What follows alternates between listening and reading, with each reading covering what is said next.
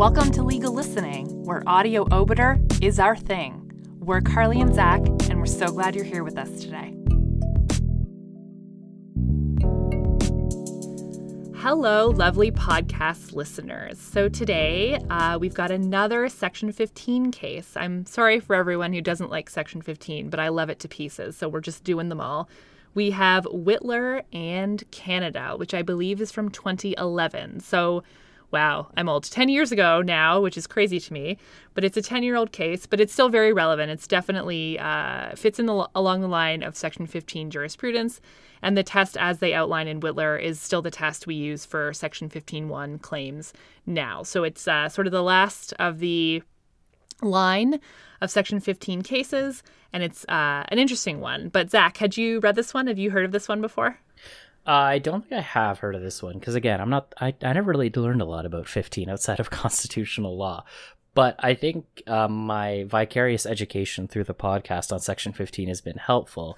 but um, I'll all I think I can remember about this case is it it causes a lot of I don't want to say problems, but it leaves a lot more to be interpreted when it comes to other legislation and the application of the principles from this case. Um, I know we were talking before we started, and Carly was discussing, you know, how it's still an ongoing issue in Ontario, and how there are still um, this case is being used to. Um, oh God, what was it? The, the Ontario Pay Equity Act. Is that what it was? Yeah. So so it's a, it's yeah. a section. Yeah. So it's a Section fifteen one case about a pension. Yes. And it actually does get into really cool like adjacent law if you ever want to deal with pensions. This is your case because it gets into a bunch of additional stuff that's not necessarily directly related to other section 15 cases, but you know, you have to look at the whole pension scheme. You can't just look at pieces of it. You have to consider all the benefits of everyone in the pension scheme throughout the life of their time in the pension. All this other sort of very helpful if you do pension law, but not so relevant if you just want to know Section 15 stuff.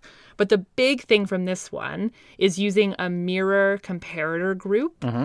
So, um, spouses of people in the military, I believe, it was about their eligibility for a pension and they were trying to use sort of a mirror comparator group in order to make their case. So, I don't know, you could say, I'm a nurse and I want to use a physiotherapist as my comparator group or something, if it was like an employment context. And the Supreme Court says, like, we're not doing that with Section 15. We're not doing mirror comparator groups. They don't work in Section 15. They just lead to the same things over and over. We don't like them.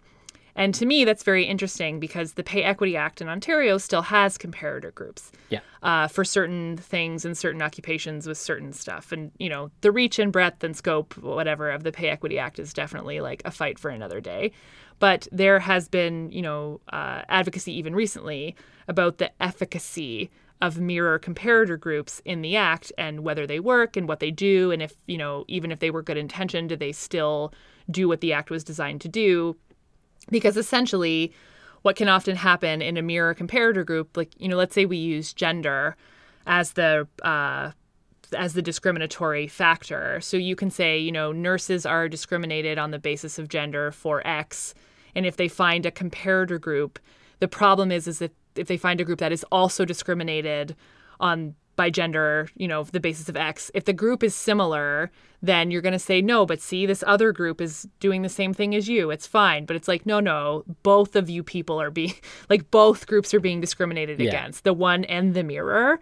So, yeah, it can make things very messy and so the court in this case, in addition to, you know, the usual outlining the Section 15 test, outlining the law of Section 15, reiterating how it works, all that stuff, that all happens here too. So it's definitely a good primer if you don't know anything about Section 15. But the two extra issues they discuss are mirror comparator groups and how they are no bueno mm-hmm. uh, under Section 15. We don't like them and also all the stuff about the pensions. So I know. Sorry, Zach, that was a whole mouthful. it gets, a, gets a little complicated. That's okay. No, there's there's a lot to talk about, right? And like I think the discussion of like mirror comparative groups, like you said, just to kind of round out the discussion, is it unfortunately like takes like two slices of a pie, so to speak, or however you want it, like two slices, and kind of strips them of all the broader societal context. That if you were to take, you know, three to four steps back and you go, oh wait, there's a problem from the top down for both these comparator groups that Yeah. we're missing by just looking at them as mirrors to one another. So Yeah. I think I think that's kind of like a good through line to really think about, and it, especially when talking about law and like discrimination generally, like taking those extra steps back and seeing, you know, what are the root causes of this of this problem, and where does where does that that problem begin? Is it is it a white supremacy problem? More than likely, is it like a patriarchy problem? More than likely, these are the kind of things that require a little bit more than just comparing two groups of persons in similar situations who are both discriminated against. Agree. So, yeah, everything Zach said, it's also a good one to keep in mind sort of how well meaning legislation can often be in itself discriminatory. Uh, is also a good one to consider while you're listening to this. But yeah, uh, it's another one, Withler in Canada, in our Section 15 line of jurisprudence, and we hope you enjoy.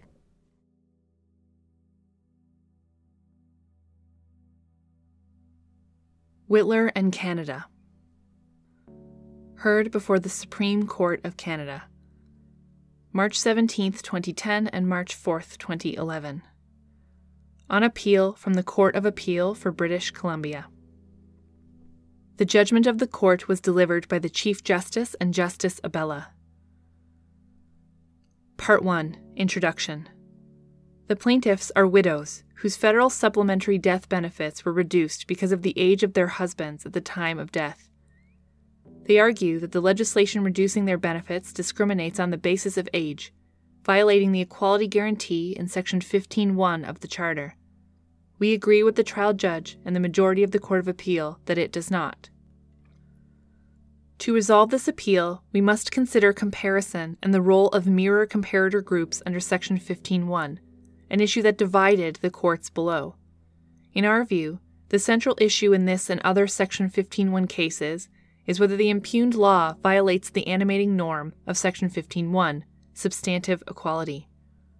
To determine whether the law violates this norm, the matter must be considered in the full context of the case, including the law's real impact on the claimants and members of the group to which they belong. The central Section 15.1 concern is substantive, not formal, equality. A formal equality analysis based on mirror comparator groups can be detrimental to the analysis. Care must be taken to avoid converting the inquiry into substantive equality into a formalistic and arbitrary search for the proper comparator group. At the end of the day, there is only one question Does the challenged law violate the norm of substantive equality in Section 15.1 of the Charter? Where, as here, the impugned distinction is the denial of a benefit that is part of a statutory benefit scheme that applies to a large number of people. The discrimination assessment must focus on the object of the measure alleged to be discriminatory in the context of the broader legislative scheme, taking into account the universe of potential beneficiaries. The question is whether, having regard to all relevant factors, the impugned measure perpetuates disadvantage or stereotypes the claimant group contrary to Section 15.1 of the Charter. Part 2 The Legislation. The appellants challenge the constitutionality of benefit provisions of the Public Service Superannuation Act and the Canadian Forces Superannuation Act.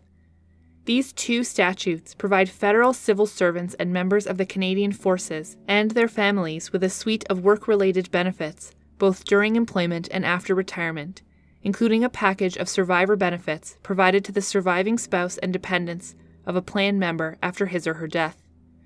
The package of survivor benefits offered under both the Public Service Superannuation Act and the Canadian Forces Superannuation Act includes a supplementary death benefit. This benefit is akin to life insurance. It provides for a lump sum payment to be made to a plan member's designated beneficiary at the time of the member's death. For younger plan members, the purpose of the supplementary death benefit is to insure against unexpected death at a time when the deceased member's surviving spouse would be unprotected by a pension or entitled to limited pension funds. For older members, the purpose of the supplementary death benefit is to assist surviving spouses with the cost of the plan member's last illness and death. This death benefit is not intended to be a long term income stream for the spouse or older plan members. Under both acts, the amount of the supplementary death benefit is equal to twice the plan member's salary at the time of death or termination of employment. Each act, however, contains reduction provisions which take effect when the plan member reaches a certain age. For civil servants, the value of the supplementary death benefit is reduced by 10% for every year by which the plan member exceeds the age of 65. For members of the armed forces, the value of the benefit is reduced by 10% for every year by which the plan member exceeds age 60. It is these reduction provisions that are at issue in this appeal. Most federal civil servants and members of the armed forces must participate in the supplementary death benefit plan while they are employed and may, at their option, participate in the plan after retirement. The average retirement age of civil servants is 58 or 59, and the average retirement age for members of the armed forces is 45 after 25 years of service. The supplementary death benefit is only one part of a package of survivor benefits available under the Public Service Superannuation Act and the Canadian Forces Superannuation Act. The package of survivor benefits also includes a survivor's pension, a defined benefit plan indexed adjusted annually and backed by the solvency of the federal government, paying 50% of the plan member's unreduced pension, a health care plan, which reimburses 80% of a surviving spouse's extended health care expenses, a dental care plan, which covers a tariff amount for surviving spouse's dental procedures, a children's allowance, which pays a plan member's surviving spouse one fifth of the member's pension if the plan member died leaving minor children, and student allowance, payable to the children aged 18 to 25 of a deceased plan member while they are enrolled in full time post secondary education. Participants in the civil service and Canadian Forces pension and benefits plans, along with their spouses, are also eligible for benefits available to all Canadians, such as those provided for under the Canada Pension Plan. Part 3 The Claims The appellants, Hazel Ruth Withler and Joan Helen Fitzsimonds, are the representative plaintiffs in two class actions. They contend that the reduction provisions discriminate on the basis of age contrary to Section 15.1 of the Charter and are not justified under Section 1. They seek a declaration that the reduction provisions infringe Section 1 of the Charter and are therefore of no force or effect. They also seek a monetary judgment for the amount by which their supplementary death benefits were reduced by virtue of the reduction provisions. According to actuarial evidence presented at trial, the monetary judgments sought amounted to $2,308 million in the civil service action and 285 million in the armed forces action. The class in each action is comprised of the surviving spouses of formal federal government employees or members of the Canadian Armed Forces who died between April 17, 1985, when Section 15 of the Charter came into force, and November 2, 2001, when the class proceeding was certified. Each class member received a reduced supplementary death benefit by operation of the reduction provisions. Within each plaintiff class, each level of economic well being varies. Each class member, however, receives a survivor's pension and each is ineligible for the federal government's guaranteed income supplement because his or her income is too high. Part 4 The Arguments Miss Withler and Miss Fitzsimonds argue that the reduction provisions create distinctions and impose disadvantages based on age or grounds analogous to age, contrary to Section 15.1 of the Charter, which provides Every individual is equal before and under the law and has the right to the equal protection and equal benefit of the law without discrimination, and in particular without discrimination based on race, national or ethnic origin, color, religion, sex, age, or mental or physical disability. The claimants acknowledge that statutory age based distinctions may be valid if the age chosen is reasonably related to the statute's legislative goal. They argue, however, that the reduction provisions are wholly unrelated to any legitimate legislative goal. It is arbitrary, they contend, to reduce the supplementary death benefit on the basis of age because most, if not all, persons over 60 or 65 need the supplementary death benefit, and that need increases over time. The claimants contend that the reduction provisions are based on an uninformed and inaccurate stereotype that the older one gets, the less one needs financial assistance, and that the reduction provisions do not correspond to their actual needs and circumstances. Finally, the claimants submit that the reduction provisions discriminate against them on the basis of age because they perpetuate the belief that as a person ages, he or she becomes less deserving of the benefit or worthy of the state's care and concern. The Attorney General of Canada submits that there is no evidence that the age based distinction set out in the reduction provisions perpetuates historical disadvantage, prejudice, or stereotyping. The supplementary death benefit is, in its view, merely one component of a suite of benefits. The entire suite operates in tandem to provide a reasonable measure of protection for plan members and their families.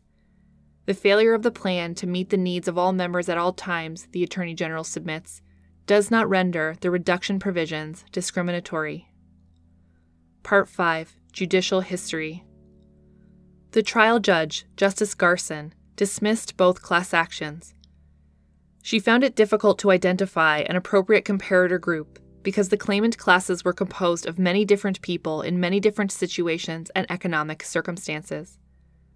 She reluctantly accepted the comparator group proposed by the claimants civil servants, and members of the armed forces who received an unreduced supplementary death benefit, as the basis for the analysis. Justice Garson went on to apply a contextual discrimination analysis and concluded that the reduction provisions were not discriminatory. Quote, the design of the whole benefit package is a balancing exercise that takes into account the whole population of civil servants and members of the armed forces it is integrated with all the other benefits and also balances the interests of the public to ensure that the civil service is treated equitably but not over generously. When the reduction provisions were considered in relation to the entire benefit plan provided for by the Public Service Superannuation Act and the Canadian Forces Superannuation Act, they corresponded to the claimant's needs and circumstances. The legislative scheme as a whole accounted for each claimant's need for a continued income stream as well as for life insurance coverage at the time of his or her spouse's death. The plans did not bear any of the hallmarks of discrimination and did not demean the claimant's dignity. On appeal to the British Columbia Court of Appeal, Appeal Justice Ryan, with Appeal Justice Newbury concurring, upheld the trial decision. Like the trial judge, they saw the real issue as whether viewing the case in its entire context, discrimination under Section 15.1 of the Charter had been established. Appeal Justice Ryan rejected the claimant's submission that the appropriate comparator group should be narrowed to consist only of surviving spouses who received both an unreduced supplementary death benefit and a survivor's pension. Narrowing the comparator group in this way would, in Appeal Justice Ryan's view, deprive the court of the ability to fully analyze whether the impugned legislative distinction was discriminatory. The proper comparator group was, as the trial judge found, all recipients of an unreduced supplementary death benefit. Appeal Justice Ryan held that the trial judge had properly considered the discrimination claim with reference to the benefits package as a whole and correctly concluded that discrimination had not been made out. Finding no error of fact or law in the trial judge's reasoning, she dismissed the appeal, commenting, Quote, this case demonstrates the difficulty that arises when one attempts to isolate for criticism a single aspect of a comprehensive insurance and pension package designed to benefit an employee's different needs over the course of his or her working life. The comprehensive plan, while not a perfect fit for each individual, did not meet the hallmarks of discrimination, given that it was a broad based scheme meant to cover the competing interests of the various age groups covered by the plan. End quote. Appeal Justice Rowles, dissenting, would have allowed the appeal.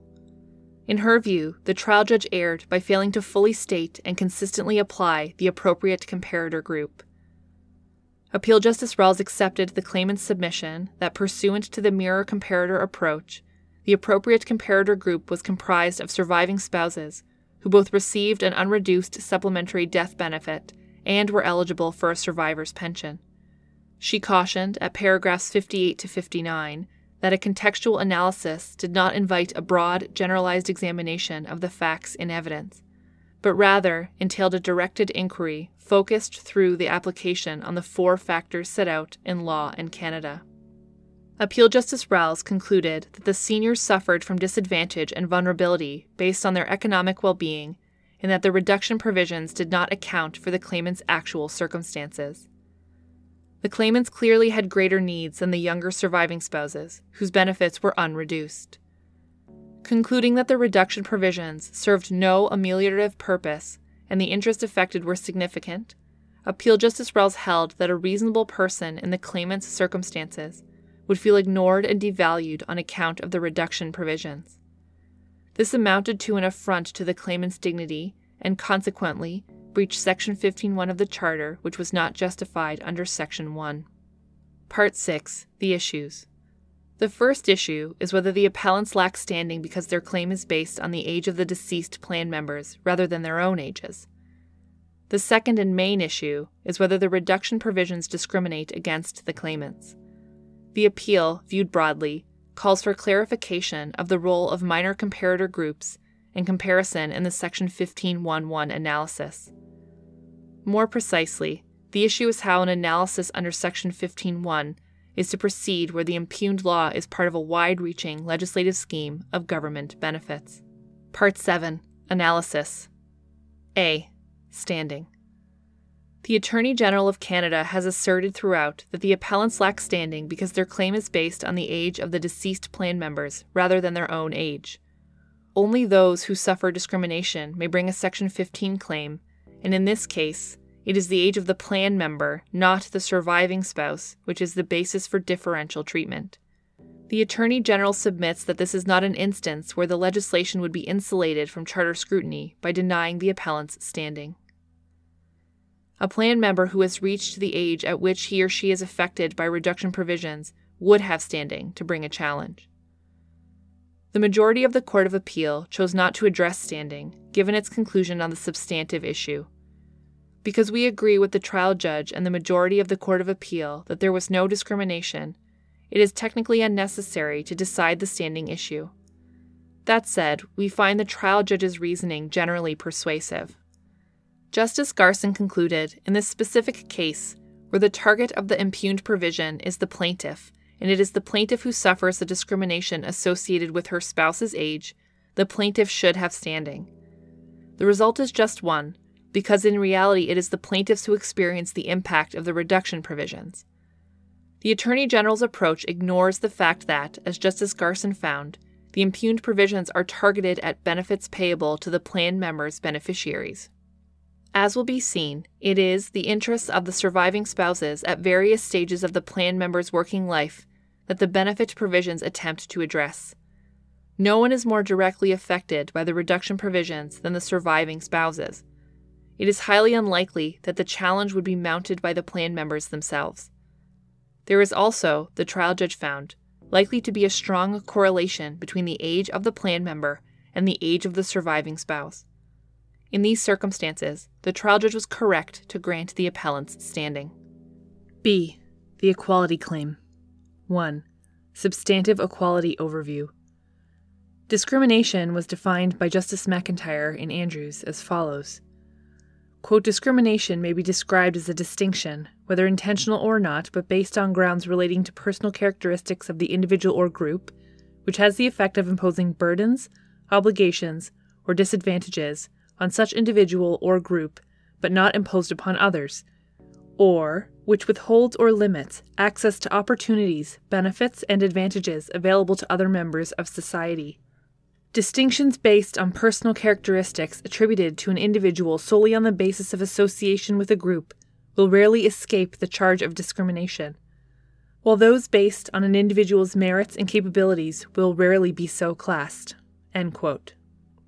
The jurisprudence establishes a two part test for assessing a Section 15.1 claim. 1. Does the law create a distinction based on an enumerated or analogous ground? 2. Does the distinction create a disadvantage by perpetuating prejudice or stereotyping? The two steps reflect the fact that not all distinctions are, and in and of themselves, contrary to Section 15.1 of the Charter. Equality is not about sameness and Section 15.1 does not protect a right to identical treatment. Rather, it protects every person's equal right to be free from discrimination.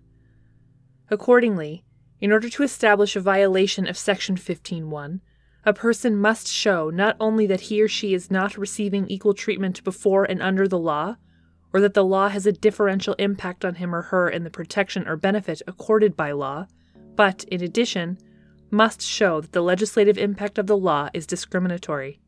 Justice McIntyre viewed discrimination through the lens of two concepts 1. The perpetuation of prejudice or disadvantage to members of a group on the basis of personal characteristics identified in the enumerated and analogous grounds. And 2. Stereotyping on the basis of these grounds that results in a decision that does not correspond to a claimant or group's actual circumstances and characteristics. The first step in the 15.1 analysis ensures that the courts address only those distinctions that were intended to be prohibited by the Charter. In Andrews, it was held that Section 15.1 protected only against distinctions made on the basis of the enumerated grounds, or grounds analogous to them.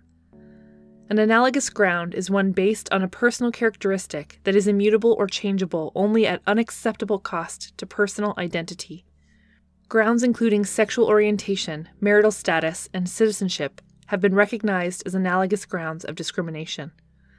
However, a distinction based on an enumerated or analogous ground is not by itself sufficient to found a violation of Section 15.1. At the second step, it must be shown that the law has a discriminatory impact in terms of prejudicing or stereotyping in the sense expressed in Andrews.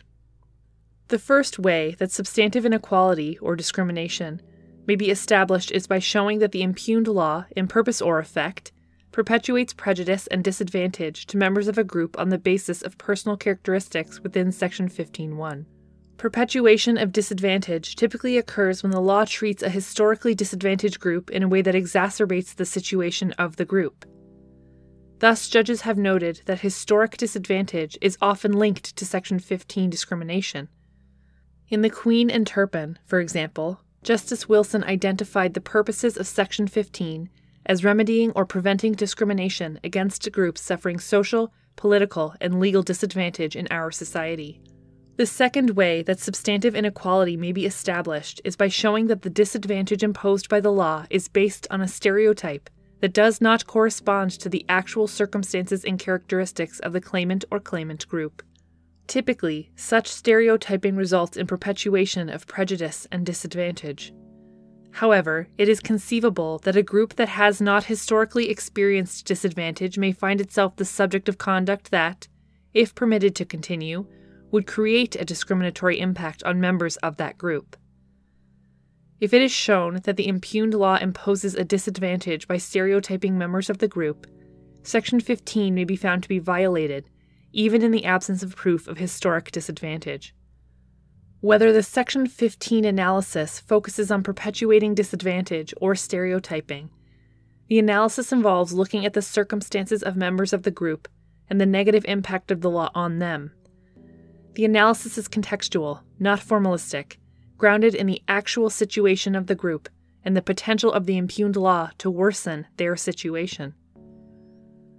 Without attempting to limit the factors that may be useful in assessing a claim of discrimination, it can be said that where the discriminatory effect is said to be the perpetuation of disadvantage or prejudice, evidence that goes to establishing a claimant's historical position of disadvantage or to demonstrating existing prejudice against the claimant group, as well as the nature of the interest that is affected, will be considered. Where the claim is that a law is based on stereotyped views of the claimant group, the issue will be whether there is correspondence with the claimant's actual characteristics or circumstances where the impugned law is a part of a larger benefit scheme, as it is here. The ameliorative effect of the law on others and the multiplicity of interests it attempts to balance will also color the discrimination analysis. Both the inquiries into perpetuation of disadvantage and stereotyping are directed to ascertaining whether the law violates the requirement of substantive equality. Substantive equality, unlike formal equality, rejects the mere presence or absence of difference as an answer to differential treatment. It insists on going behind the facade of similarities and differences. It asks not only what characteristics the different treatment is predicated upon, but also whether those characteristics are relevant considerations under the circumstances. The focus of the inquiry is on the actual impact of the impugned law taking full account of social, political, economic, and historical factors concerning the group. The result may be to reveal differential treatment as discriminatory because of prejudicial impact or negative stereotyping. Or it may reveal that differential treatment is required in order to ameliorate the actual situation of the claimant group. It follows that a formal analysis based on comparison between the claimant group and a similarly situated group does not assure a result that captures the wrong to which Section 15.1 is directed the elimination from law of measures that impose or perpetuate substantial inequality. What is required is not formal comparison with a selected mirror comparator group, but an approach that looks at the full context, including the situation of the claimant group and whether the impact of the impugned law is to perpetuate disadvantage or negative stereotypes about that group. 2. The role of comparison under Section 15, the jurisprudence. As Justice McIntyre explained in Andrews, equality is a comparative concept, the condition of which may only be attained or discerned by comparison with the condition of others in the social and political setting in which the question arises. However, Justice McIntyre went on to state that formal comparison, based on the logic of treating likes alike, is not the goal of Section 15.1. What Section 15.1 requires is substantive, not formal, equality. Comparison, he explained, must be approached with caution. Not all differences in treatment entail inequality. An identical treatment may produce serious inequality. For that reason, Justice McIntyre rejected a formalistic treat likes alike approach to equality under Section 15.1, contrasting substantive equality with formal equality. The Court's Section 15.1 jurisprudence has consistently affirmed that the Section 15.1 inquiry must focus on substantive equality and must consider all context relevant to the claim at hand. The central and sustained thrust of the Court's Section 15.1 jurisprudence has been the need for a substantive contextual approach and a corresponding repudiation of a formalistic treat likes alike approach. This is evident from Andrews through law to Kapp. When the Court has made comparisons with a similarly situated group, those comparisons have generally been accompanied by insistence that a valid Section 15.1 analysis must consider the full context of the claimant's group situation and the actual impact of the law on that situation. In Lovelace and Ontario, for example, Justice Iacobucci for the court, having found that the whole context of the circumstances warrants a refinement in the identification of the comparator group, stated Quote, I find that the Section 15.1 inquiry must proceed on the basis of comparing band and non band Aboriginal communities. However, he emphasized that, quote, we must ask whether the impugned law, program, or activity has a purpose or effect that is substantively discriminatory. Against this background, we turn to the Section 15 cases. It is not necessary to canvass every decision. The thrust of the evolving jurisprudence on comparison and the use of mirror comparator groups is revealed by looking at a few pivotal cases. The decisions in the decade that followed Andrews viewed comparison as an essential facet of Section 15 without proposing a rigid conception of how it should be approached. The jurisprudence was reviewed in law. While law referred to relevant comparators, it also recognized that discrimination was the central concern and that the focus should be on the nature of the scheme and the appropriateness of the impugned distinctions having regard to the purpose of the scheme and the situation of the claimant. In the end, it was found that discrimination was negated by the purpose of the scheme of addressing long term financial needs and ameliorating the situation of older spouses, and the particular circumstances of the claimant's situation as a younger spouse. The claimant neither suffered disadvantage, which the pension scheme perpetuated, nor did the distinctions it drew between the younger and the older spouses stereotype or stigmatize young persons. As a result, discrimination was not made out. The court in law resolved the issue, not by a formalistic comparison between particular groups, but by the contextual factors relevant to the case, the nature of the legislation, and the situation of the claimant. In Gosselin and Quebec AG, a case concerned with the assisted living benefits for younger Quebecois, the analysis again focused on the impact of the impugned law on the claimant group. In applying the Section 15.1 test, the majority stated, quote, Precisely, the question is whether a reasonable person in Miss Gosselin's position would, having regard to all the circumstances and the context of the legislation, conclude that the regulation in purpose or effect treated welfare recipients under 30 as less worthy of the respect than those 30 and over, marginalizing them on the basis of their youth. Law, Gosselin, in cases like them, while accepting that comparison is at the heart of a Section 15 equality analysis, emphasized a contextual inquiry into whether the impugned law perpetuated disadvantage or negative stereotyping. As for mirror comparator groups, Justice Binnie for the court summarized the problem of using them in Hodge and Canada, Minister of Human Resources Development. Quote, As is evident, a misidentification of the proper comparator group at the outset can doom the outcome of the whole Section 15.1 analysis. In fact, the seemingly straightforward selection of a comparator group has proven to be the Achilles heel in a variety of recent cases, including Granovsky, Lovelace, and Nova Scotia Workers' Compensation Board, and Martin. In other cases, the selection has sparked a good deal of judicial debate, as in M and H, and Gosselin.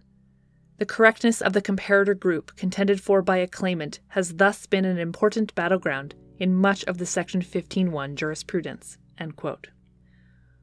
The issue in Hodge was whether a pension scheme that provided benefits to surviving married spouses, the suggested comparator group, discriminated by denying benefits to separated common law spouses. Justice Binnie stated that the comparator group is one that mirrors the characteristics of the claimant or claimant group relevant to the benefit or advantage sought, except for the personal characteristic on which the claim was based.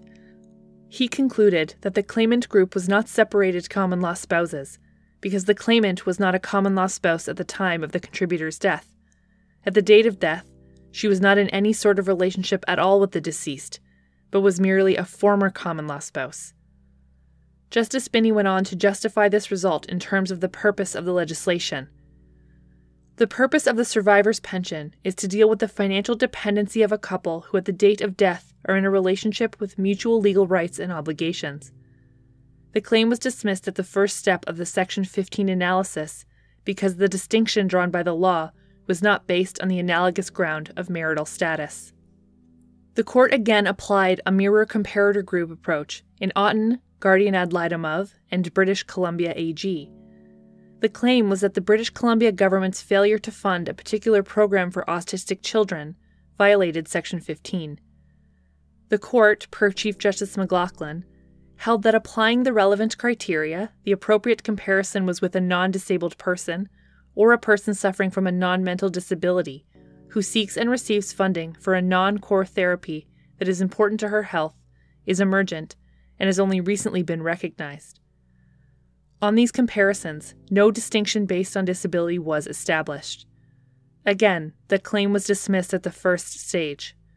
While the court in Hodge and Auton applied a mirror comparator group approach, both judgments emphasized the need to consider contextual factors, in particular, the correspondence between the purpose of the legislative scheme and the situation of the claimant group.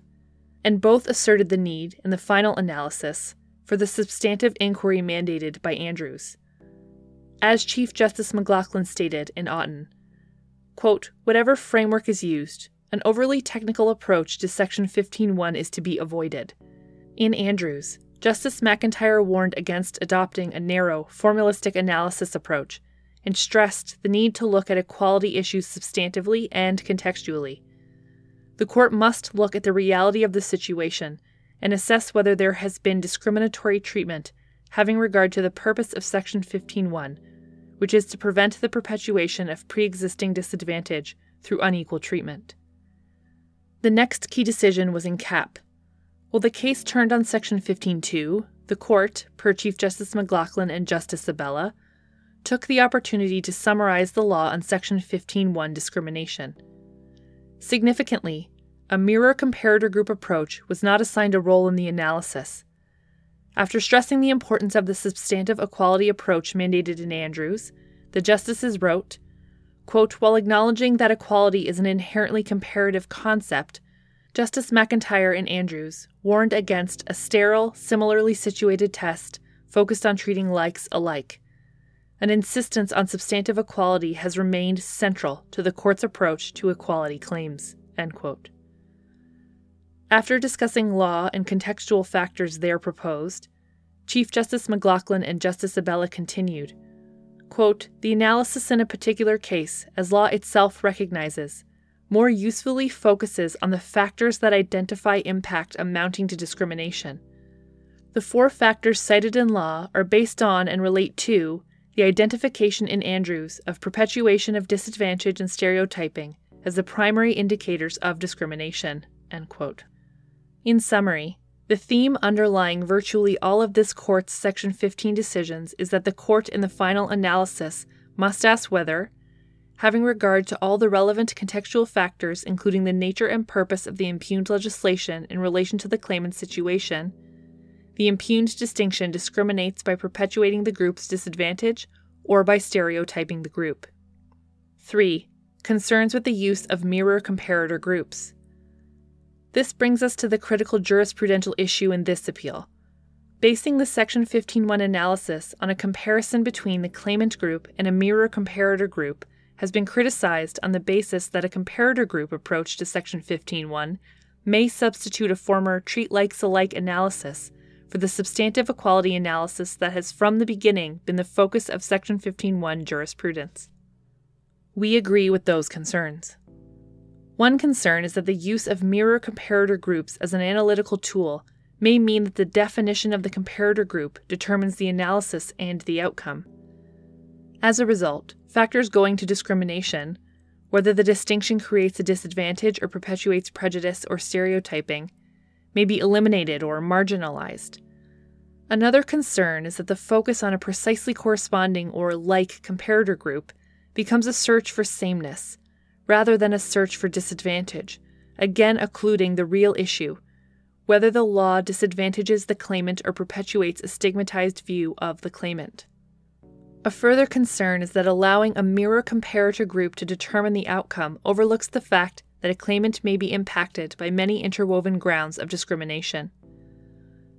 Confining the analysis to a rigid comparison between the claimant and a group that mirrors it except for one characteristic may fail to account for more nuanced experiences of discrimination.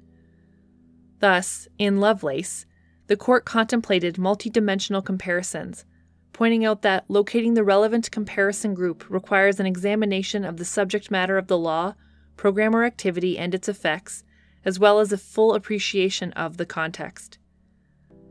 An individual or group's experience of discrimination may not be discernible with reference to just one prohibited ground of discrimination, but only in reference to a conflux of factors, any one of which taken alone might not be sufficiently revelatory of how keenly the denial of a benefit or the imposition of a burden is felt.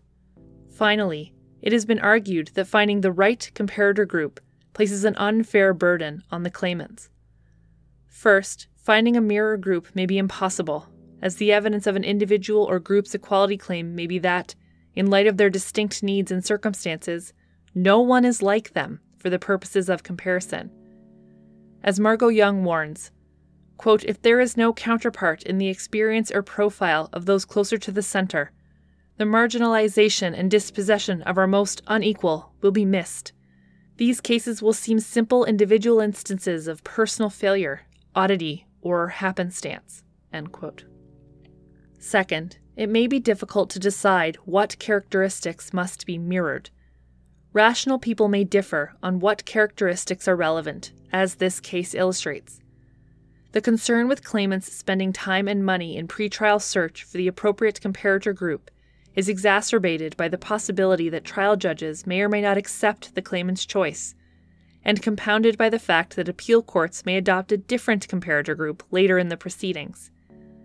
When the appropriate comparator group is redefined by a court, the claimant may be unable to establish his or her claim because the record was created in anticipation of a comparison with a different group. In summary, a mirror comparator group analysis may fail to capture a substantive inequality, may become a search for sameness, may shortcut the second stage of the substantive equality analysis, and may be difficult to apply. In all these ways, such an approach may fail to identify, and indeed thwart the identification of, the discrimination at which Section 15 is aimed. The question, then, is how comparison figures in the Section 15.1 analysis. 4. The proper approach to comparison. The substantive equality analysis under Section 15.1, as discussed earlier, proceeds in two stages. 1. Does the law create a distinction based on an enumerated or analogous ground? And 2. Does the distinction create a disadvantage by perpetuating prejudice or stereotyping? Comparison plays a role throughout the analysis. The role of comparison at the first step is to establish a distinction. Inherent in the word distinction is the idea that the claimant is treated differently than others. Comparison is thus engaged in that the claimant asserts that he or she is denied a benefit that others are granted or carries a burden that others do not, by reason of a personal characteristic that falls within the enumerated or analogous grounds of Section 15.1. It is unnecessary to pinpoint a particular group that precisely corresponds to the claimant group, except for the personal characteristic or characteristics alleged to ground the discrimination. Provided that the claimant establishes a distinction based on one or more enumerated or analogous grounds, the claimant should proceed to the second step of the analysis. This provides the flexibility required to accommodate claims based on intersecting grounds of discrimination. It also avoids the problem of eliminating claims at the outset because no precisely corresponding group can be posited. In some cases, identifying the distinction will be relatively straightforward because a law will, on its face, make a distinction on the base of an enumerated or analogous ground, direct discrimination. This will often occur in cases involving government benefits, as in Law, Lovelace, and Hodge. In other cases, establishing the distinction will be more difficult because what is alleged is indirect discrimination. That although the law purports to treat everyone the same, it has a disproportionately negative impact on a group or individual that can be identified by factors relating to enumerated or analogous grounds. Thus, in Granovsky, the court noted that, quote, the CPP contribution requirements, which on their face applied the same set of rules to all contributors, operated unequally in their effect on persons who want to work but whose disabilities prevent them from working. End quote. In that kind of case, the claimant will have more work to do at the first step. Historical or sociological disadvantage may assist in demonstrating that the law imposes a burden or denies a benefit to the claimant that is not imposed or denied to others. The focus will be on the effect of the law in the situation of the claimant group. The analysis at the second step is an inquiry into whether the law works substantive inequality by perpetuating disadvantage or prejudice, or by stereotyping in a way that does not correspond to actual characteristics or circumstances. At this step, comparison may bolster the contextual understanding of a claimant's place within the legislative scheme and society at large, and thus help determine whether the impugned law or decision perpetuates disadvantage or stereotyping. The probative value of comparative evidence, viewed in this contextual sense, will depend on the circumstances. The particular contextual factors relevant to the substantive equality inquiry at the second step will vary with the nature of the case. A rigid template risks consideration of irrelevant matters on the one hand, or overlooking relevant considerations on the other. Factors such as those developed in law, pre existing disadvantage, correspondence with actual characteristics, impact on other groups, and the nature of the interest affected may be helpful. However, they need not be expressly canvassed in every case in order to fully and properly determine whether a particular distinction is discriminatory. Just as there will be cases where each and every factor need not be canvassed, so too will there be cases where factors not contemplated in law will be pertinent to the analysis. At the end of the day, all factors that are relevant to the analysis should be considered. As Justice Wilson said in Turpin, quote, in determining whether there is discrimination on grounds relating to the personal characteristics of the individual or group, it is important to look not only at the impugned legislation, which has created a distinction that violates the right to equality, but also to the larger social, political, and legal context.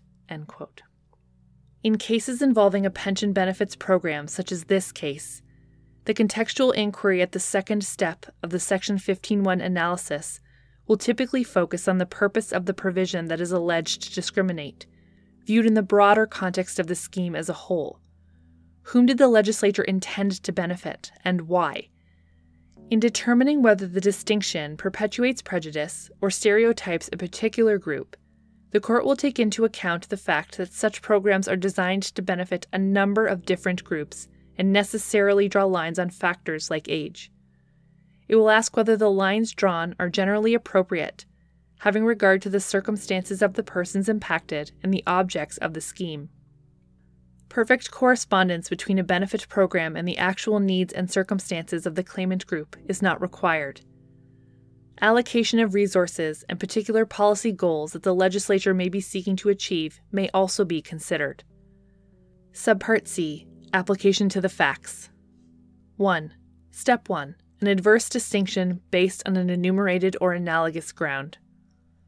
The first step in the Section 15.1 analysis is to determine whether the law, on its face or in its apparent effect, creates a distinction on the basis of an enumerated or analogous ground. In this case, the question is whether the pension schemes at issue deny a benefit to the claimants that others receive. The answer to this question is clear in this case. The reduction provisions reduce the supplementary death benefit payable to the surviving spouses of plan members over either 60 or 65 years of age. Surviving spouses of plan members who die before they reach the prescribed ages are not subject to the reduction provisions. This age related reduction in pension legislation constitutes a distinction for the purposes of Section 15.1. It is obvious that a distinction based on an enumerated or analogous ground is established. 2. Step 2 Substantive Inequality. The issue is whether the reduction provisions that reduce the supplementary death benefit for the beneficiaries of older deceased members violate Section 15.1's protection of substantive equality. The question is whether, having regard to the relevant context, the impugned law perpetuates disadvantage or prejudice, or stereotypes the claimant group. In approaching this question, it is useful to identify at the outset the relevant contextual factors. As discussed above, a central consideration is the purpose of the impugned provision in the context of the broader pension scheme. It is the nature of a pension benefit scheme that is designed to benefit a number of groups in different circumstances and with different interests. The question is whether the lines drawn are generally appropriate having regard to the circumstances of the groups impacted and the objects of the legislative scheme. Perfect correspondence is not required. Allocation of resources and legislative policy goals may be matters to consider. The question is whether, having regard to these and any other relevant factors, the distinction the law makes between the claimant group and others discriminates by perpetuating disadvantage or prejudice to the claimant group or by stereotyping the group. Writing before Kapp was decided, the trial judge in this case, Justice Garson, addressed the four contextual factors of law, focusing mainly on pre existing disadvantage or stereotyping, correspondence to actual circumstances, and the nature and the impact of the pension scheme at issue. Eschewing a formalistic analysis, she conducted a full contextual inquiry into whether these factors established discrimination in the sense discussed in Andrews and succeeding cases. While she reluctantly accepted the comparator group preferred by the claimants, she based the bulk of her analysis on a contextual examination of the relevant circumstances and the purpose and impact of the legislative scheme. Justice Garson's sense that comparing the claimants to just one other comparator group would be inadequate is consistent with the view that where the impugned law is a broad reaching benefits scheme, Comparison with multiple other groups who together compose the universe of potential beneficiaries will be necessary. Justice Garson concluded that, when the reduction provisions were considered in relation to the entire benefit plan provided by the statutes, they corresponded to the claimant's needs and circumstances. She found that the legislative scheme as a whole accounted for each claimant's need for a continued income stream and life insurance coverage at the time of a spouse's death. In reaching this conclusion, she took into account that it is in the nature of a pension benefit scheme that it must balance different claimants' interests and cannot be perfectly tailored to every individual's personal circumstances. The reality is that such schemes of necessity must make distinctions on general criteria, including age. The question is whether the criteria used, viewed contextually in light of the general needs of the group involved, perpetuate prejudice or disadvantage or negatively stereotype the individuals. As Appeal Justice Ryan stated at the Court of Appeal, Quote, this case demonstrates the difficulty that arises when one attempts to isolate for criticism a single aspect of a comprehensive insurance and pension package designed to benefit an employee's different needs over the course of his or her working life. The comprehensive plan, while not a perfect fit for each individual, did not meet the hallmarks of discrimination, given that it was a broad based scheme meant to cover the competing interests of the various age groups covered by the plan. Justice Garson correctly considered the supplementary death benefit in relation to other benefits that formed part of the comprehensive benefit scheme provided for by the Public Service Superannuation Act and the Canadian Forces Superannuation Act to determine whether the claimants had been denied an equal benefit of the law because the provisions failed to account for the claimant's actual circumstances. Isolating the reduction provisions from their legislative context would have led to an artificial understanding of whether an equal benefit of the law had in fact been denied. As its name presages, the supplementary death benefit is supplementary to other benefits. Consideration of the supplementary death benefit in isolation from other benefits offered under the Public Service Superannuation Act and the Canadian Forces Superannuation Act would create a decontextualized and therefore unrealistic analysis. The plan is a benefit plan, in which all people pool resources for the benefit of all. Such plans cannot be looked at without considering the full picture of what they do for all members. Justice Garson observed that the costs of last illness and death increase with age, particularly with each decade after 65. While the public service healthcare plan does not cover 100% of the surviving spouse's healthcare costs, the record did not show that the claimant spouses were unable to meet funeral or last illness expenses. Indeed, Justice Garson found that the evidence established that the surviving spouses were better equipped than most Canadians to meet their expenses. Justice Garson explained that the government's statutory benefit package must account for the whole population of civil servants, members of the armed forces, and their families. Each part of the package is integrated with other benefits and balanced against the public interest. The package will often target the same people through different stages of their lives and careers. It attempts to meet the specific needs of the beneficiaries at particular moments in their lives. It applies horizontally to a large population with different needs at a given time, and vertically throughout the lives of the members of this population. For younger employees, it acts as group life insurance by insuring against unexpected death at a time when the surviving spouse would not be protected by a pension. For older employees, it is intended to assist with the costs of last illness and death. While it treats different beneficiaries differently depending on where they find themselves on this vertical scale, it is discriminatory neither in purpose nor in effect. Justice Garson noted that the supplementary death benefit is not intended to be a long term stream of income for older surviving spouses. Long term income security is instead guaranteed by the survivor's pension, which is offered under both the Public Service Superannuation Act and the Canadian Forces Superannuation Act, coupled with the Public Services health and dental plans. Any reduction of the supplementary death benefit paid to the spouses of older employees is therefore offset to some degree by the surviving spouse's survivor's pension. Indeed, each member of the claimant class receives a survivor's pension when the supplementary death benefit is considered in the context of the other pensions and benefits to which the surviving spouses are entitled, therefore, it is clear that its purpose corresponds, albeit sometimes imperfectly, to the claimant's needs. Quote, there is not perfect correspondence between the fact that costs of last illness increase with age and the reducing nature of the supplementary death benefit, but when combined with the entire benefit package, including pension, dental, prescription, and extended health, as well as the other universal government programs, the law does not fail to take into account the plaintiff's actual situation. The degree of correspondence between the differential treatment and the claimant group's reality confirms the absence of any negative or invidious stereotyping on the basis of age.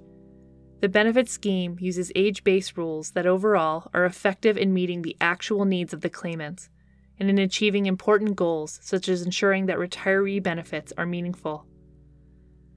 Having considered the factors relevant to a claim such as this, Justice Garson concluded quote, the contextual analysis above proves that the reduction provisions operate within the context of a much larger employee benefit program, which takes into account the need for a continuation of a stream of income and for coverage of medical expenses upon the death of the spouse.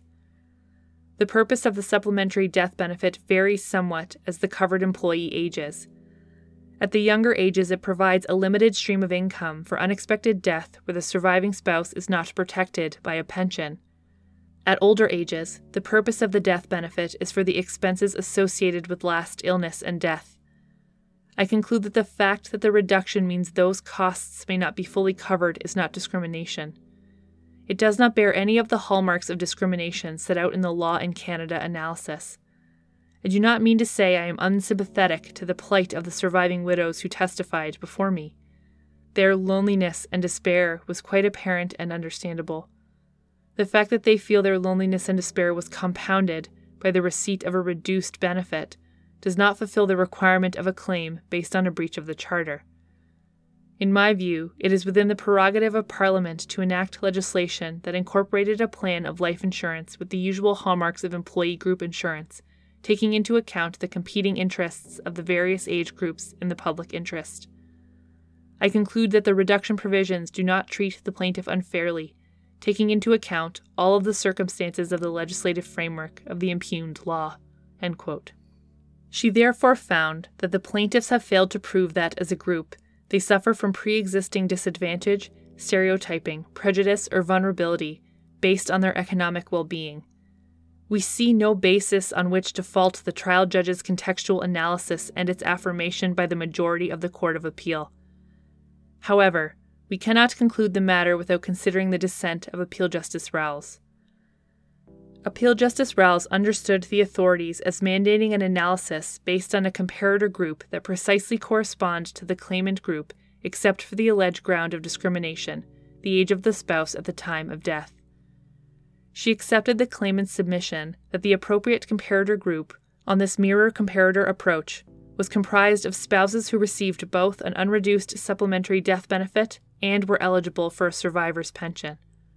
On this basis, she concluded that the claimant's reduced benefit treated them unequally. Appeal Justice Rowles acknowledged that this analysis did not constitute a full contextual analysis of the claimant's situation under the legislation. However, in her view, such an analysis would have been an error. A contextual analysis did not invite a broad, generalized examination of the facts and evidence, but rather a directed inquiry. This directed inquiry, based on a narrowly conceived comparator group, led to the conclusion that discrimination was established. Appeal Justice Rowles went on to conclude that the reduction provisions were discriminatory because they provided reduced benefits to seniors, exacerbating their income vulnerability, which is the very harm against which survivors' pensions are meant to protect. In our respectful view, Appeal Justice Rowles' analysis illustrates how reliance on a mirror comparator group can occlude aspects of the full contextual analysis that Section 15.1 requires. It de emphasized the operation of the reduction provisions on the death benefit in the context of the entire plan and lifetime needs of beneficiaries. The result was a failure to fully appreciate that the package of benefits, viewed as a whole and over time, does not impose or perpetuate discrimination. For the reasons discussed earlier, this approach cannot be maintained. We therefore conclude that the reasons of the trial judge and the majority of the Court of Appeal disclose no error in methodology, nor in our view was there error in the assessment of the evidence. Since the reduction provisions do not violate Section 15.1, it is unnecessary to consider whether any infringement is justified under the Charter. Part 8 Conclusion We would dismiss the appeal and answer the constitutional questions as follows 1 does Section 47.1 of the Public Service Superannuation Act and Sections 15 and 16 of the Supplementary Death Benefit Regulations infringe Section 15.1 of the Charter? No. 2. If so, is the infringement a reasonable limit prescribed by law as can be justified in a free and democratic society under Section 1 of the Charter? It is not necessary to answer this question. 3. Does Section 61 of the Canadian Forces Superannuation Act and 52 of the Canadian Forces Superannuation Regulations infringe Section 15.1 of the Charter? No. 4. If so, is the infringement a reasonable limit prescribed by law as can be demonstrably justified in a free and democratic society under Section 1 of the Charter? It is not necessary to answer this question. Appeal dismissed.